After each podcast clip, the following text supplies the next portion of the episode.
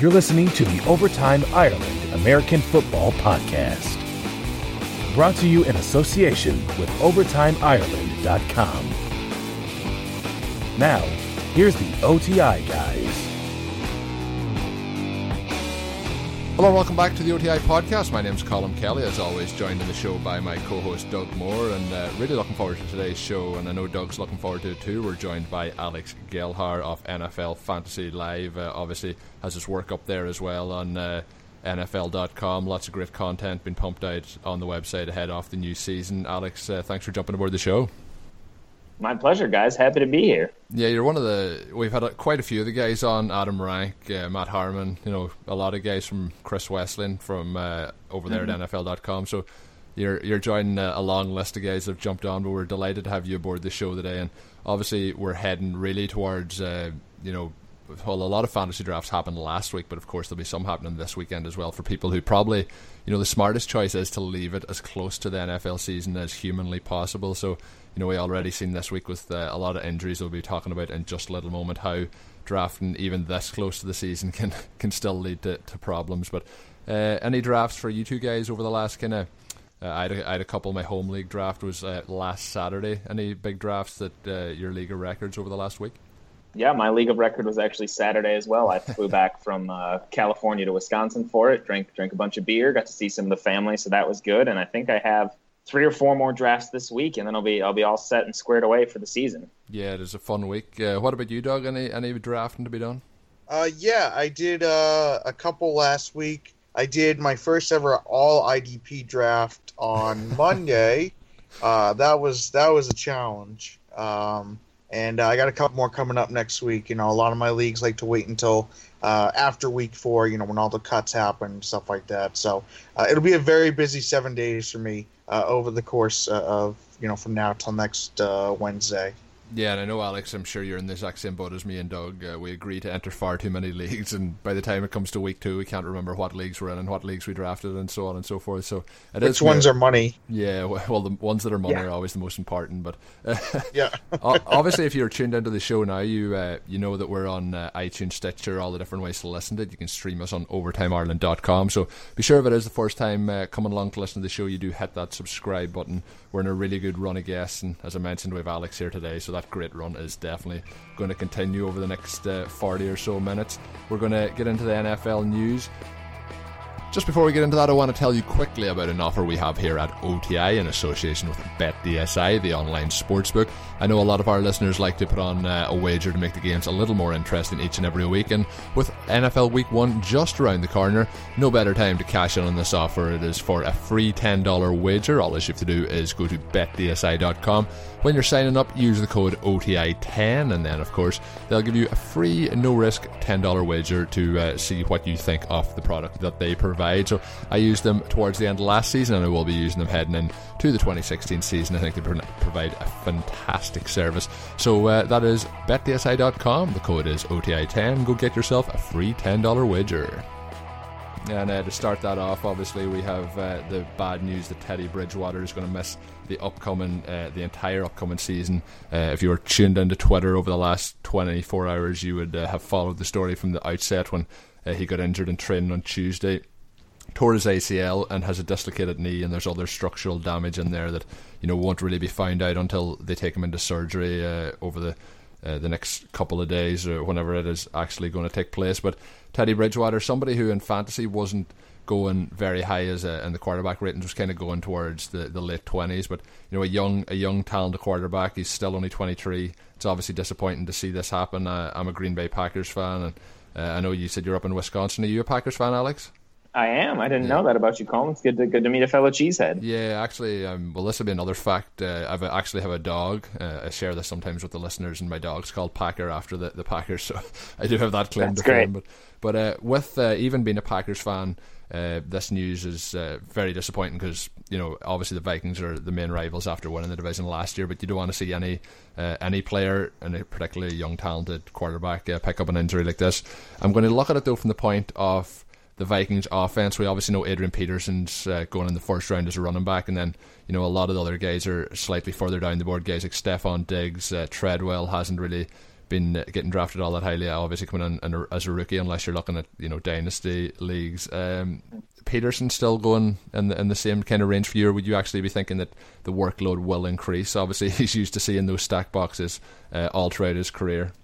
Yeah, I think Peterson's value is pretty much locked in as, as a late late first round, early second round running back because he he's been the engine that makes that offense run ever since he got there in 2007, and uh, that's that's not going to change when they have a backup quarterback in there. And I don't think they're going to start turning the ball, putting the ball in his hands even more. Uh, I think his his role is pretty well defined in that offense, so I, I don't see a big impact on him. It definitely hurts, as you mentioned, Stefon Diggs is becoming a trendier sleeper as he played well last year and had been uh, you know glowing reports for him out of camp, but him trying to build up a rapport with a new quarterback and potentially a less accurate and dynamic quarterback than Teddy Bridgewater is, is going to put a bit of a damper on his sleeper status. Yeah, definitely agree with you. Me and Doug uh, a few weeks back previewed the NFC North, and uh, we did talk about the Vikings, and there wasn't a huge pile of excitement between the two of us uh, regarding the Vikings uh, heading into the 2016 season as a fantasy kind of source. Uh, if you're looking as well, you know Kyle Rudolph, somebody who you know he's a better real life tight end than fantasy tight end, I think, and keeping to the kind of thoughts of quarterbacks and the quarterback situation, Tony Romo, uh, we kind of towards the end of last week, it looked like he had kind of dodged a bullet and was maybe going to be okay, but he's going to be out for the first approximately eight weeks of the season. And Dak Prescott has looked very good in the preseason, but I think we need to kind of maybe cool the jets a little bit as people are starting to talk of him as kind of like the second coming, where people talk comparing the situation possibly to uh, when Tom Brady came in at the Patriots. But I think when you look at it, uh, Prescott has looked good, but I think you know he's not afraid to throw the ball downfield. I'm going to again look at it from the perspective of uh, you know Dak Prescott, Dez Bryant, and Zeke Elliott. Have you shuffled their values all that much? Uh, you know, heading into the season. I haven't shuffled uh, Zeke's value because I think he's going to be in in this instance with the quarterback going out. I think Zeke is going to have a bit even more of an emphasis in this offense. And uh, as for Dez, I've taken him down a little bit because he has never been a wide receiver that's had an immense target volume in that offense. He's always kind of thrived as being an elite red zone scorer. Yep. So with Dak, you know that might not be as simple, and they might not get into the red zone as much. And part of why he looked so good in the preseason is they were doing things to help make him succeed. You know, they kept Dez Bryant in against second team defenders and things like that. So I think Dez is still a great option. He's he's a little bit more at the back end of that wide receiver one tier for me now. You know, down with the likes probably of a Brandon Marshall or a Mike Evans, whereas he was a top five guy before with Romo healthy. But Zeke, I think, is still locked in as a first round pick. Darren McFadden last year still averaged almost 11 fantasy points per game in standard leagues when Romo was out of the lineup. And we all know that Zeke Elliott is a much better player than Darren McFadden. So I think his fantasy value is, is fine, and if not, a little improved by Romo going down. Yeah, and I do think you made a very good point there about you know the Cowboys really scheming things nicely for Dak, and even then leaving Dez in against second team defenders, which is uh, certainly certainly unfair. Uh, I'm going to run through a couple of mm-hmm. bits of news just before we get to the next topic. Uh, the Chargers have uh, eventually signed Joey Bosa to that uh, rookie contract, so nice news there for Chargers fans. That one I really wasn't sure how it was going to end up, but uh, nice to see them get that sorted out. Uh, the Packers uh, have cut Tim Masthay, uh, long term punter for the team. Uh, he's lost out in that kicking competition, and it was a pos- position, uh, you'll know rightly, Alex, that they've struggled at over the last couple of seasons with the, the net punt yes. average. So uh, I, I'm not all that disappointed in that news. And uh, I have a piece of news here for you, Doug, and I know I seen you on Twitter that you weren't agreeing with it, and I'm not sure who you had quoted on it, but uh, I have this one with Jeff Howe of the Boston Herald, and he was saying that Tyler Gaffney is on the roster bubble. I know that you don't really agree with it, so I'll, I'll let you give an answer to that one. You know, I don't remember if I fired off anything about Tyler Gaffney recently, no, but uh, I, I think Doug did. oh, Doug did. Sorry, I was like, I was like, I don't remember any Tyler Gaffney tweets this year, but it was last year. I think I had some. But uh, sorry, Doug, take take the wheel. oh yeah, no, no, it's no problem. Yeah, so I, I think I, I, think the thing is, is that you know, from what we've seen, uh, so uh, not only did Jeff Howe give some skepticism towards Gaffney making the final team, uh, Mike Reiss did earlier, and um, actually left him off his 53 man roster prediction. Um, and I think the thing that we have to keep in mind here is that for me, on Thursday, when or, I'm sorry, on Friday last week, in the in you know week three, what we typically revert to as the um, um, dress rehearsal. dress, yeah. I'm sorry, the dress. Oof! Wow. All right, I'm starting off rough here. So dress rehearsal. Um, you know, he started. He actually started the first series. Uh, Gaffney being over Blount, uh, did pretty well.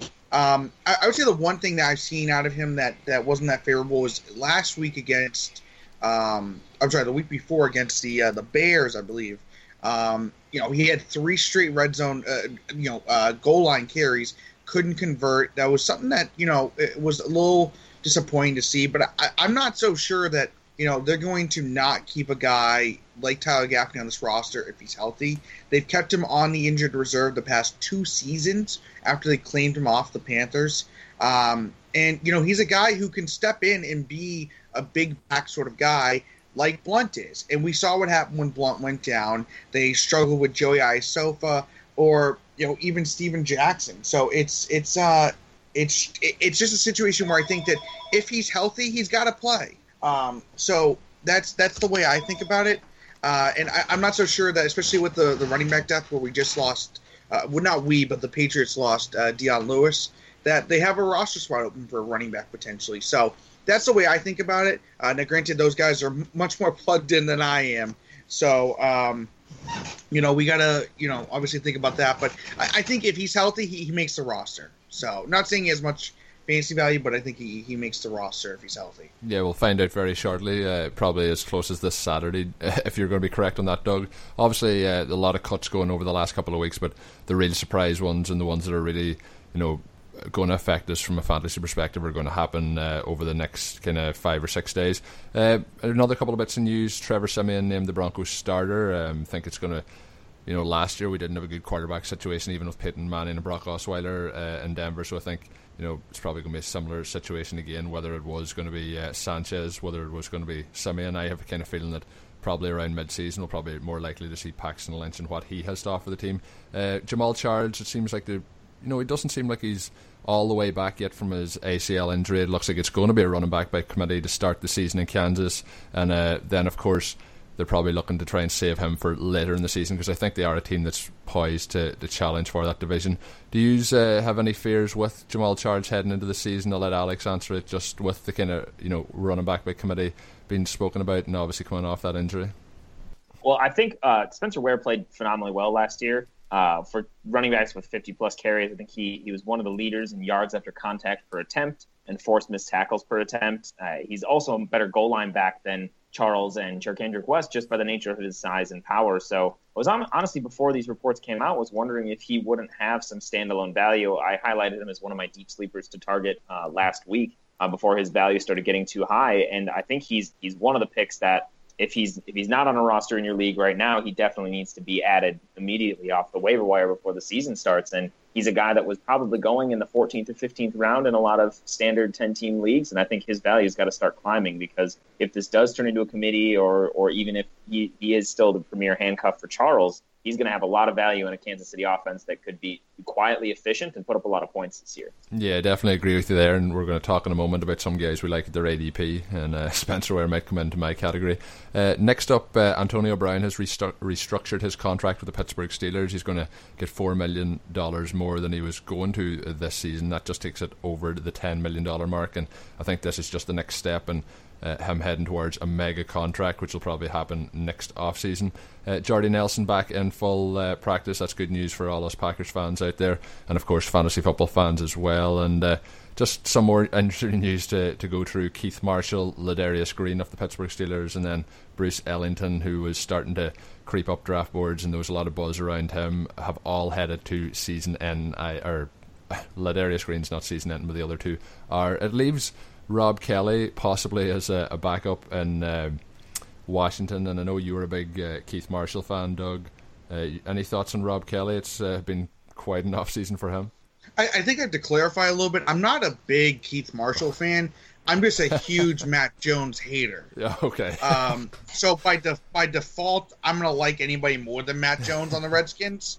Um, so that, that's just I, I want to clarify and I think anybody who watches my Twitter feed yeah. somewhat even closely, it's probably every other day I'm I'm saying how much I hate uh, Matt Jones, um, and I, I, feel like he, he's going to come after me sometime, um, like we saw with uh, I we, we've seen players go after people that write about them, and and uh, I have a feeling that's going to come to a head soon. I'm worried, but um, I think you know, especially when we saw you know Keith Marshall go on with injury, uh, it's kind of interesting because I believe if I remember correctly wasn't dealing with that big of an injury. Yeah. Um, it's his elbow. It, yeah, they said it was his elbow. It was a sprained uh, uh, ulnar collateral, collateral lig, uh, Ligament. ligaments. Uh, remember, I'm not a doctor. Yeah, Um, we, we know that.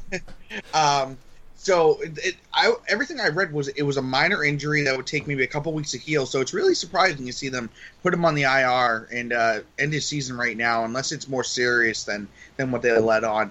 But I, and this is a crazy theory in my head, and maybe I, I just thought of this because you know I'm putting two and two together. I mean, one, I don't think the Redskins are going to go into the season with the running back depth that they have. Uh, Matt Jones is still coming off a shoulder injury. Rob Kelley is Rob Kelley, and then uh, and, and then Keith Marshall is obviously out for the season. Could they add someone like Pierre Thomas? Maybe, but I think they can shoot a little, you know, aim a little higher here. So a guy like um, David Cobb, for example, Yeah. just released. He was not claimed on waivers, uh, as we I saw right before the show started. Uh, he could be a guy. I think that the, the Redskins need running back depth in general. But again, when you look at anybody run compared to Matt Jones, uh, you'll see how much better they are anyway. So I- just think that you know the Keith Marshall, inj- uh, you know, putting him on the IR is a little bit surprising, but um, it just you know I, I just don't see the Redskins going into the season with the the absolute horrible depth that they have right now, and that's just me. And maybe I'm I'm a little biased against Matt Jones. Uh. I think most people are pretty much in the same boat as that. And as you mentioned, waivers. I think you know we'll see who gets cut over the next couple of days, but I won't be surprised one bit if I see one or two of them end up on the Washington Redskins roster. Um, so we'll see what happens there.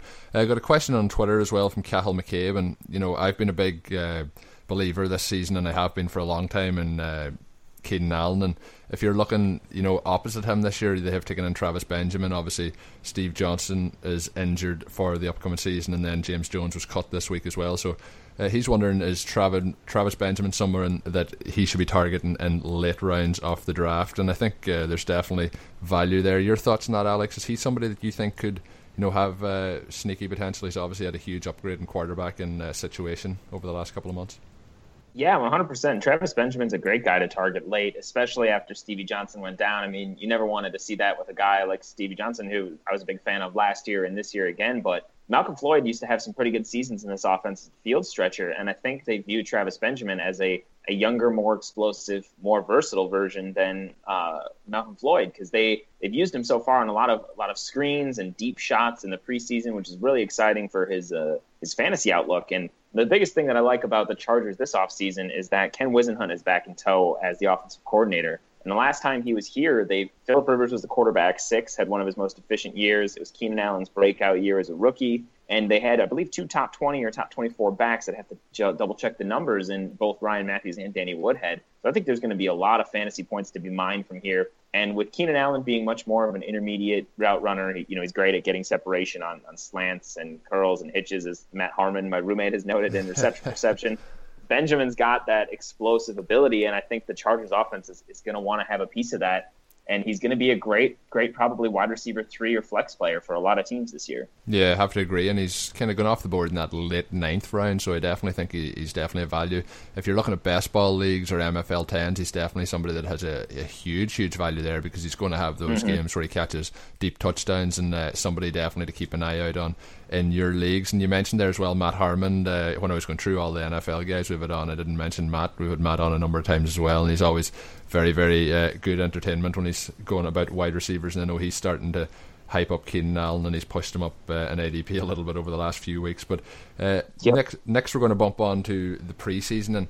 Maybe there's nobody that has really uh, stood out for either of you, but I'm going to let you go first, Alex. And is there anyone in particular that you're looking at as uh, they've looked good in the preseason? You think that you know maybe possibly before, uh, say four weeks ago, you weren't really uh, targeting at all in drafts, and now you've changed your mind over the past three weeks.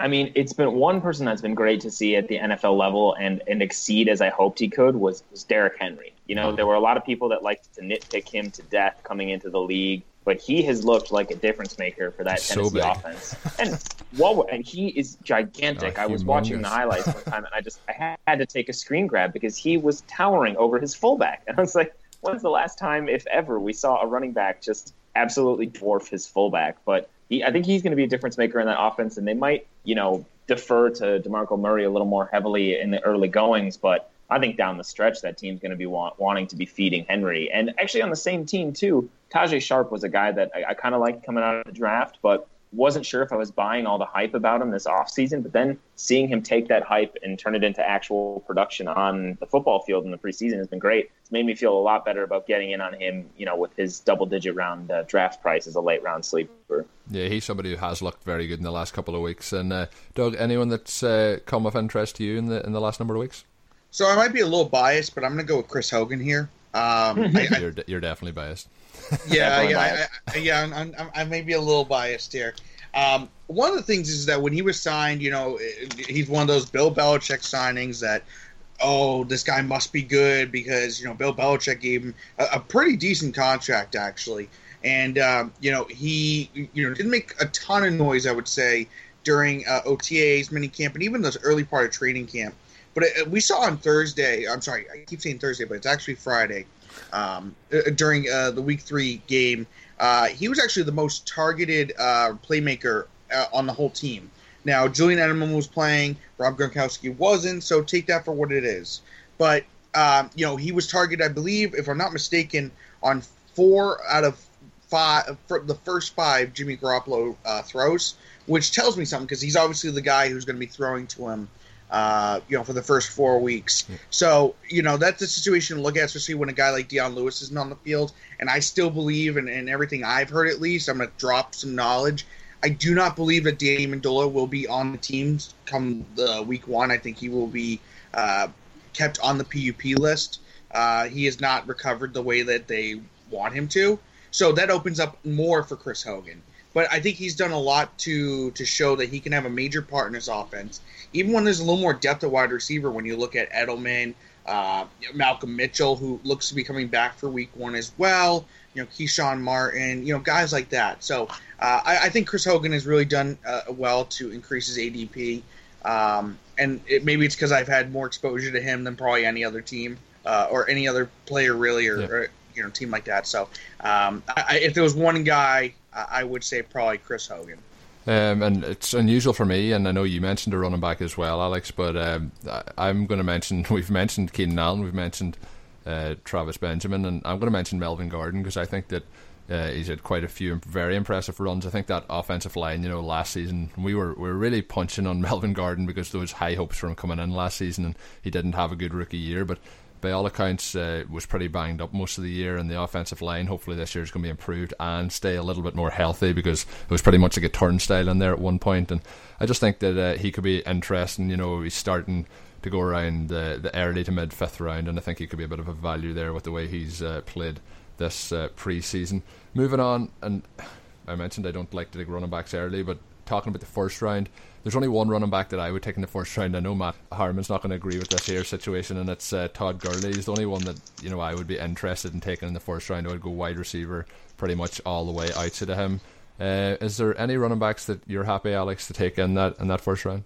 Yeah, I, I, you know I'm not opposed to Gurley in the first round. Uh, a little later, I uh, kind of what Harmon echoed in his reason in his reasoning of why he's a little lower on Todd Gurley is I would prefer a running back in the first round that has a little bit more of that passing work to guarantee yeah. that safe floor and the volume. And the, the two of the guys I probably feel the best about in the first round right now are actually David Johnson and Lamar Miller, believe it or not, because I think the Texans, while people have wondered, you know, what's his role going to be there, numerous coaching staffs in Miami never featured him. Well, I think the contract the Texans gave Lamar Miller and Bill O'Brien's history with featured backs all ties together into them just feeding him an epic amount of touches this yeah. year. Uh, Bill O'Brien in 26 of 32 games gave his number one running back uh, with the Texans 15 plus touches, and that number would have been even higher had Arian Foster been healthier, or they had a more capable replacement behind him because he tried to feed Alfred Blue and turn him into a feature back, but we all know how that went. the answer is not great. So I, I, I think Lamar Miller is going to surprise some people, and if he gets the volume that Arian Foster got that first year with Bill O'Brien in Houston, I think Lamar Miller could push for the for the league lead in total yardage among running backs. Yeah, I was a huge Lamar Miller fan heading into last season, and I don't think he did anything last season really to hurt himself outside of the usage. But you know, we've we've seen two staffs not push that usage, and I'm just a little bit skeptical heading in. But you are 100 percent correct in Bill O'Brien's usage of running backs uh, over his time in Houston. So I think it's going to be very interesting to see what happens there. Doug, outside of those three guys, is there anybody that you would bump into that first round, or is it pretty much those three or nobody? Probably Peterson in there. Um, I feel like I'm copying um, Alex a little bit, but But uh, no, I'm a huge Lamar Miller fan this year. Um, I think that you know, like you said, the contract that they gave him, which you know, it was almost around the same that uh, you know Chris Ivory got. Um, believe it or not, Chris Ivory got even more money. Um, it, it's it's it shows that they're they're ready to trust somebody other than than um, you know Arian Foster who they let go. I think that this team that even if it suffered some injuries on the offensive line, they lost Nick Martin for the season. Um, I pointed out a couple like a week or two ago. It's still better than what he had, uh, Lamar Miller had in Miami. So even with a couple injuries, he's still dealing with a better offense, a better offensive line, and just a better coaching staff in general. Um, you know, the one thing we saw last season that you guys point out, he tried force feeding Alfred Blue into some sort of productive running back when Arian Foster went down, and it didn't work. And somehow, you know, they they kept trying and trying and trying, and it didn't work. But that's the definition of insanity. So maybe they'll try it again with somebody new. Um, but yeah, no, I think David Johnson's probably the only other guy. But I'm a big proponent of not taking a running back in the first round. Um, I'd rather take a guy like Allen Robinson over any of those guys. Uh, so that's just me. But those are probably the only two, like Alex again, that uh, that uh, I would take as well. Yeah, I agree there. Um, got a few Twitter questions in regarding quarterbacks, and the one that I picked out was, uh, you know, the earliest that you're starting to look at quarterback. I know now we have a lot more savvy kind of drafters out there, and there's a lot more late quarterbacks. There's not as many quarterbacks going in first rounds, even a kind of very very new leagues that would be developed online. And uh, I'm starting to look. I think the earliest I, I'm ever going to go is the eighth round, and uh, looking around generally after the tenth if possible. Guys, I'd be targeting around that range: Eli Manning uh, or Philip Rivers, and then. I think you know I'm a huge fan of Marcus Mariota, and I really think I know the offense mightn't be the most exciting thing this season. I know exotic smash mouth has been laughed at to death, but uh, I do think that with his uh, possible yards in the ground, and I think with the accuracy he uh, has with his passing, I think you know we could see a huge breakout year here from Marcus Mariota. I own him in a huge amount of my leagues this season, but outside of those guys and outside of me waiting to the eighth round, what's your kind of strategy uh, quarterback wise, Alex, for this season? I mean, typically I wait on a position, but I don't have a, a set and fast round that I wait to until I start uh, targeting it because it, to me it's all about value too. You know, if I'm in a draft and Aaron Rodgers is still sitting there in the fourth or fifth yeah. round, yeah, or the seventh, I, well, I might not normally take him a quarterback that high. It's going to be hard to pass up that value, or you know, Drew Brees in the seventh or eighth round. But typically, once one, I try to load up on a lot of wide receivers and running backs, and then once I hit around round 10 is when I start looking there because I always think there are quarterbacks that people sleep on. And some of the ones you mentioned are great, but two of the ones that I've been targeting the most in that area are Philip Rivers and Tyrod Taylor. Yep for all the reasons I mentioned with Philip Rivers earlier, especially uh, Ken Whisenhunt being there. And then as far as Tyrod Taylor goes, like he might not be the, the greatest quarterback ever or or merit, you know, a hundred and twenty million dollar contract like some of these other guys. But when it comes to fantasy, he is fantastic. Yep. Before he injured his leg at the beginning of last season, he was the fourth highest scoring quarterback. And then once he came back from injury, he was the ninth highest scoring quarterback. His rushing ability gives him a nice safe floor, and it's a way to get attached to Sammy Watkins, who after they started featuring him down the stretch was kind of exploding without carrying that risk of Sammy Watkins getting injured in your lineup. So those are two of my favorite guys. I'm with you on Marcus Mariota. I have uh, have Jameis Winston in a couple leagues, and, and even Andy Dalton. I know people are scared with Hue Jackson leaving, but I don't think he's going to turn back into a pumpkin.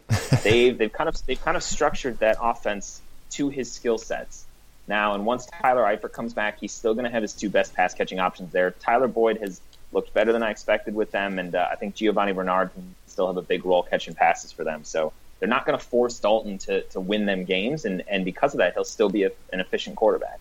Yeah, and I actually think you're the third person we've had on over the last month that has mentioned the fact that getting Tyrod Taylor gives you that path to Sammy Watkins. So that's definitely a strategy that's been employed by quite a few people. Um, yeah. The other one, Doug, I'm going to give you one go. You can name one quarterback that we haven't mentioned. Is that possible?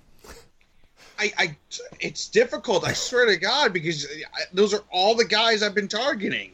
Well, um, I'll, I'll, jump in with one more and see what you guys think. And it's somebody who, two years, like heading into last season, we started to talk him up a little bit with the possibility of rushing yards and so on. But somebody who you can get crazy late in drafts if you're really trying to punt on the position and wait to really deep into drafts is Ryan Tannehill. And you know, he's not somebody that excites me all that much. But I think when you talk about, you mentioned Tyrod Taylor, how he can be good for fantasy. I think there is kind of a chance that we see Tannehill make the a leap a, a, a, year later than we thought last season. Any any faith at all in Ryan Tannehill heading into the 2016 season? I've been uh, in best ball leagues and some two QB leagues that I've been kind of having him as my third option at quarterback. Doug, uh, you can go first. All right, all right, yeah. That way I can actually say something and and not look like I'm stealing it.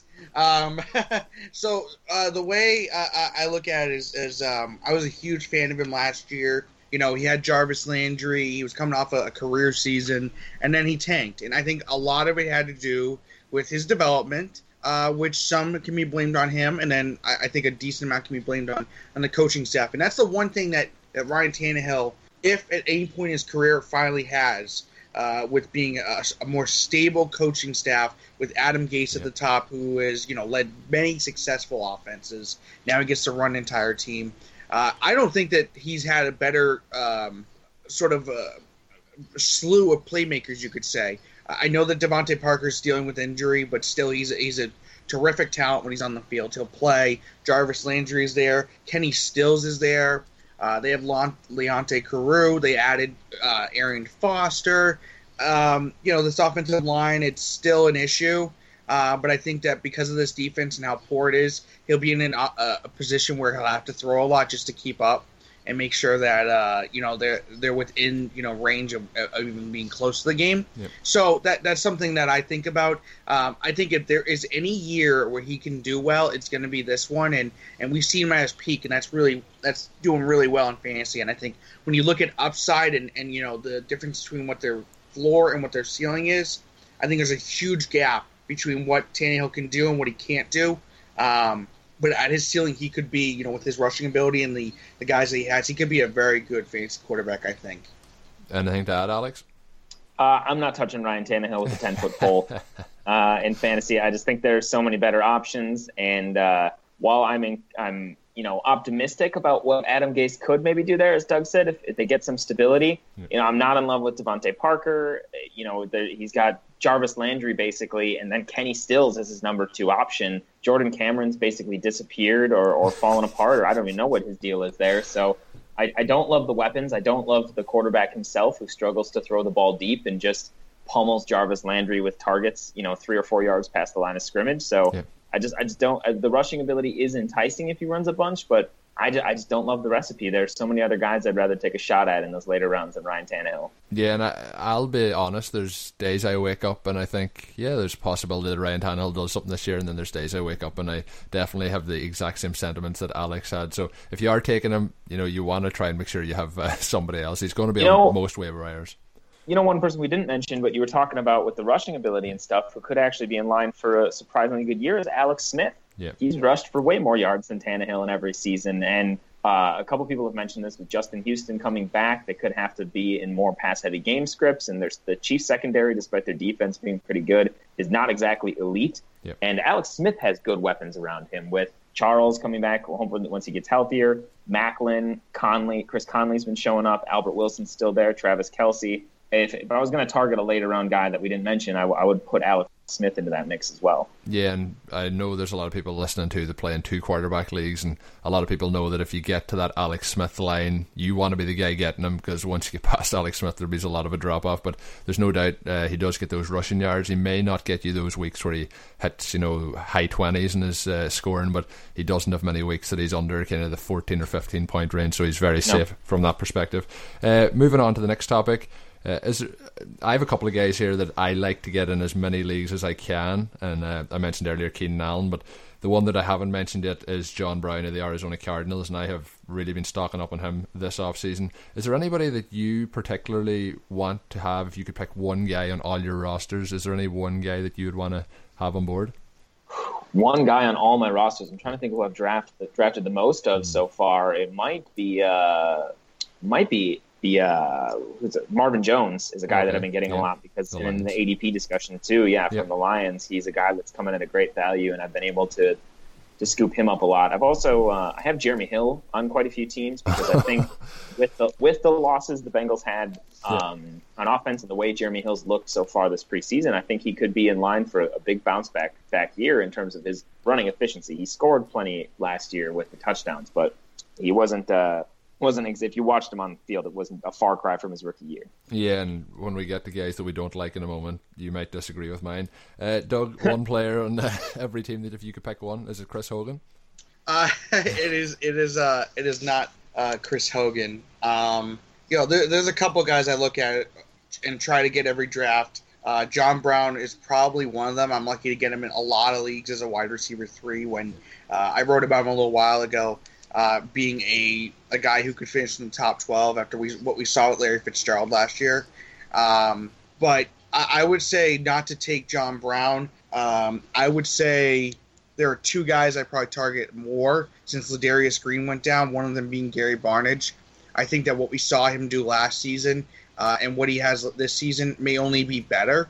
Uh, I think he has a better creative uh, offensive mind, really, with Hue Jackson there. Uh, he was an incredibly efficient red zone scorer. And I think that, you know, just with the chance of, you know, they got a rookie wide receiver as their number one. They have, um, you know, running backs that are still working to try and uh, perform at a decent level. And again, maybe an offensive line that's being underrated a little bit. I just think this offense will be better than what we saw last year. And I think that Gary Barnidge being drafted, I think, is like the tight end number I want to say like seven or eight right now in most uh, formats I've seen. So I, I, think that he could definitely outperform that. But another guy I'd mention, another wide receiver, would probably be Donte Moncrief. I think his upside is, yeah. is absolutely ridiculous. I think he could be a, a, a, wide receiver one by the end of the season. I'm able to get him easily as a wide receiver uh, two and in the you know maybe fourth or, or, late third round. So that's a guy I'm also looking at in a lot of leagues. Yeah, you mentioned. Yeah, I've got him. a lot of Moncrief too. Yeah, he's a, he's a good choice. Yeah, same as, and you mentioned you know jumping around to get him. Uh, I have here written beside John Brown that he's going in the kind of seventh round range, and I've taken him in a, quite a few leagues in the, the late to mid fifth. So I, you know, if there's somebody you like, I'm not afraid to, to jump up. The other one I've written down is uh, Marcus Mariota, and that is kind of in my group where I have asked you guys to, to come up with some guys that you like at their current ADP, and I have down John Brown, and another one I had down is Marcus Mariota. He's going kind of the 18th quarterback off the board in the 11th round range. So, any guys that you like just particularly on your ADP? You mentioned Marvin Jones there a second ago, um, Alex. Uh, yeah, let me pull up a couple, couple other guys here I'm thinking of. I still think uh, I think Jeremy Maclin's kind of a little undervalued. He's going in the, the late fourth round, and I think he still has wide receiver one upside in that. He's very, Chiefs he's offense. a very safe player. Yeah. He's, he's very safe. He's yeah. not going to be the sexiest pick, but if the Chiefs start passing more and that, that offense has Andy Reid's offense historically funnels through one guy, yeah. you know, the majority of the targets, and with with that being Maclin there attached to a pretty solid quarterback, I think he can be a, a great value. Uh, and in terms of some later round guys, Christine Michael's ADP keeps rising, but I love taking him if he falls to me around the tenth round. Looking at fantasy football calculator right now, he's climbed into the eighth right. with uh, you know all this, this one two one two punch talk. But yeah. uh, he's still a guy I'm looking at. I'm looking at in those later rounds, and then um, uh, Torrey, Torrey Smith and Mohamed Sanu are a couple, yeah. and Kamar Aiken are a few wide receivers that are going late in those double digit rounds. That I just I just love grabbing those guys because they're going to be attached to a lot of volume and uh, you know play with pretty good quarterbacks for the most part. Yeah, I agree with you on Sanu and Smith too. I think there's definitely uh, value to be had there. I think Sanu hasn't been talked about at all, but uh, you know, even with Roddy White last season, and it was kind of the ghost of Roddy White was out there, he still was getting peppered with targets, and uh, I think we'll see Sanu have a nice role there this year in Atlanta. Uh, you talked as well about the resurrection of Christian Michael. We'll see. We'll see if it actually comes true this time. But Doug, anyone else that you have that's uh, a favorite at their ADP? Yeah, so a guy that we talked about earlier, but a guy that I, if I could, I would have him on every one of my fantasy rosters as my QB is Philip Rivers. I can't preach it enough that last year, uh, during the first half of the last season, when he didn't have as many weapons, you know, Melvin Gordon wasn't doing that well. Uh, he didn't have uh, as good of a number two, I'd say, as Travis Benjamin. Is uh, you know he was the number two quarterback in fantasy through the first half of the season. Then he saw a lot of injuries happen and then that's what caused him to dip a little bit on both the offensive line and playmakers in general, uh, especially Keenan Allen. So I think that's part of the reason why people are down on him because they see his overall ranking, but then don't remember that how well Keenan Allen did in the first half, and subsequently how well uh, Philip Rivers did as well. Um, you know, some other guys that I, I, would probably be talking about. Um, you know, a guy like um, a guy like Jeremy Langford. Uh, you know, we've seen him in the preseason so far. He's been the workhorse, uh, the workhorse for uh, the Bears. And um, in in uh, I'm looking at my fantasy league, so I'm looking at something different than uh, fantasy football calculator. But he's going as the 20th overall running back. Um, and you know, I think he's a guy that, based off of usage and also that he can play on third down, we saw that last season. Uh, I think he could be a guy who could push for workhorse type numbers in terms of usage and also just on all three downs. Um, so that's another guy I'm looking at. Uh, Duke Johnson I like as well. You know, I think he's going to do well in a Hue Jackson offense as his new, you know, Gio Bernard. I love how, you know, when a coach moves to another team, they always try to compare players to their previous destinations. So um, that that's a guy I, I, would probably look at as well. Uh, but those are just a couple. I, I, would say, you know, there's a lot of value right now, and, and really it's just trying to figure out, you know, um, you know those who who could I, I look at their upside and, and, that's really how I determine it. But there's definitely a lot of value right now, and and uh, it'll be interesting to see where we get them now as opposed to what happens in four months at the end of the season. Yeah, and you mentioned Langford. I'm not his biggest fan, and uh, Mike Clay was on with us a few weeks ago. We certainly know that he's not a, a big fan. Oh yeah, he's, he, been... he's the biggest proponent against uh, Jeremy Langford. So he, if he's listening, he's probably like that, Doug. Uh. But uh, just uh, for other people, that they know the main dog generally are going wide receiver early in the draft. There's a few guys out in, that I like at their current uh, running back positions. If you're going zero RB to start uh, the draft, and that's Charles Sims in the ninth round, Bilal Powell in that tenth round range. I think he could be a little bit more uh, closely ranked with uh, Matt Forte than he's been at the moment. I think people are maybe sleeping on him a little bit. And you mentioned earlier Alex Spencer Ware going 135th overall, the late 11th round. I think uh, it's going to keep creeping up now over the next week. I think there's definitely value there with him. Last question to get into before we wrap things up, and it's uh, guys that you don't like at their current ADP. We might just take one from each of you, but I'm going to start off. And you mentioned Jeremy Hill uh, just a little bit ago, and Jeremy Hill's on my list for going too high. I, he's going 37th off the board, late third round. I would rather be picking up Gio uh, at 71, which is basically twice the depth after in the late sixth. Um, but I, I can still see that, you know, from the 20 yards in, I know that Hill's going to get those carries, so that's going to help his value. The other one I have down is Big Ben. He's a sixth quarterback off the board, and if you look at you know the amount of times over, I know we were worried about Romo and he got injured, but if you look at the amount of injuries over the year that Big Ben has, you know the games that he's finished, he just doesn't usually put it up over an entire season. He will have that couple of big games, and then if you look at how the players have fallen around him, and the latest being Ladarius Green this week, I think he is going too high in drafts in the mid sixth round. Alex, uh, any guys there that you don't like at their current ADP, you just you wouldn't be touching in this draft? Uh, I'll give I'll give you one quick one is Julian Edelman, and I know that might hurt uh, Doug being a Patriots fan, but just with with his injuries and and the you know the lack of, of season long production he's had in the past, like he's only ever crossed a thousand yards I think once, and I'm pretty sure last year's seven touchdowns was a career high, or maybe he had nine one year. It's it's been a long day, but I just there's so many good receivers in that area that I think have higher upside or are going to be a part of a more concentrated passing attack. Yep. The fact that Jimmy Garoppolo is out for four weeks and then we don't, you know, is Tom Brady going to come back and tear tear it up right away? Is he going to need a week to adjust? I mean, he's an amazing quarterback, but that, that all remains to be seen. So just for a, a, fifth round, early fifth round price for Julian Edelman, just no way I'm touching that. Yeah, I agree with you there, Doug. Uh, just quickly before we wrap up, one person that you dislike. I'm going to go even bolder than all of you, and I'm going to say DeAndre Hopkins. I okay, do not like. yeah, I, I do not like DeAndre Hopkins as a fourth uh, wide receiver taken. I think there's a couple things to keep in mind here. One, this team is going to be more run oriented. They're going to be more successful in the run game than we saw last year. Another thing is that even though they upgraded really at the quarterback position, they're dealing with one of the most inefficient deep ball throwers in the league with uh, Brock Osweiler. I think the additions of um, Braxton Miller, Jaelen Strong coming on, strong, I guess you could say, and then also uh, Will Fuller as well, is going to take away some of the target share, I think.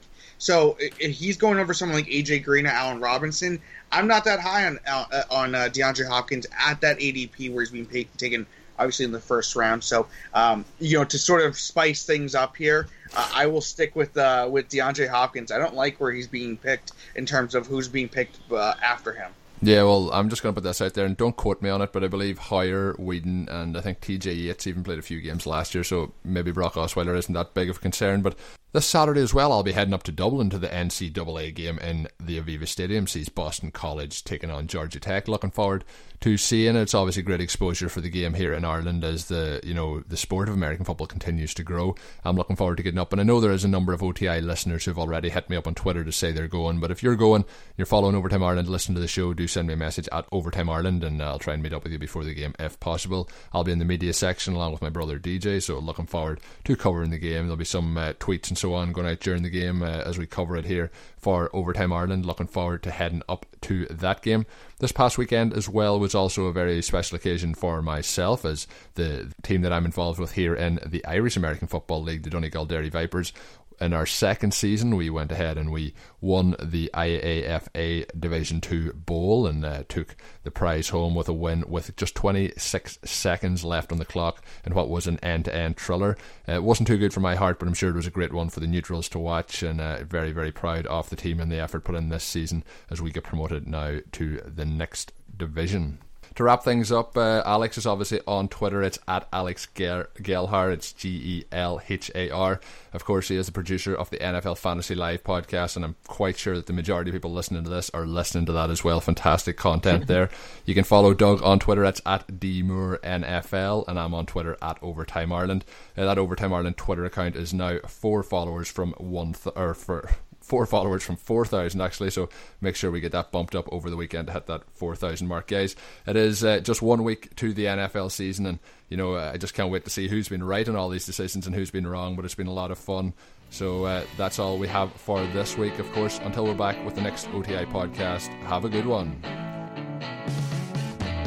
Thank you for listening to the Overtime Ireland American Football Podcast. Please follow us on Twitter at Overtime Ireland check out OvertimeIreland.com and continue to spread the word. This has been an Overtime Ireland production.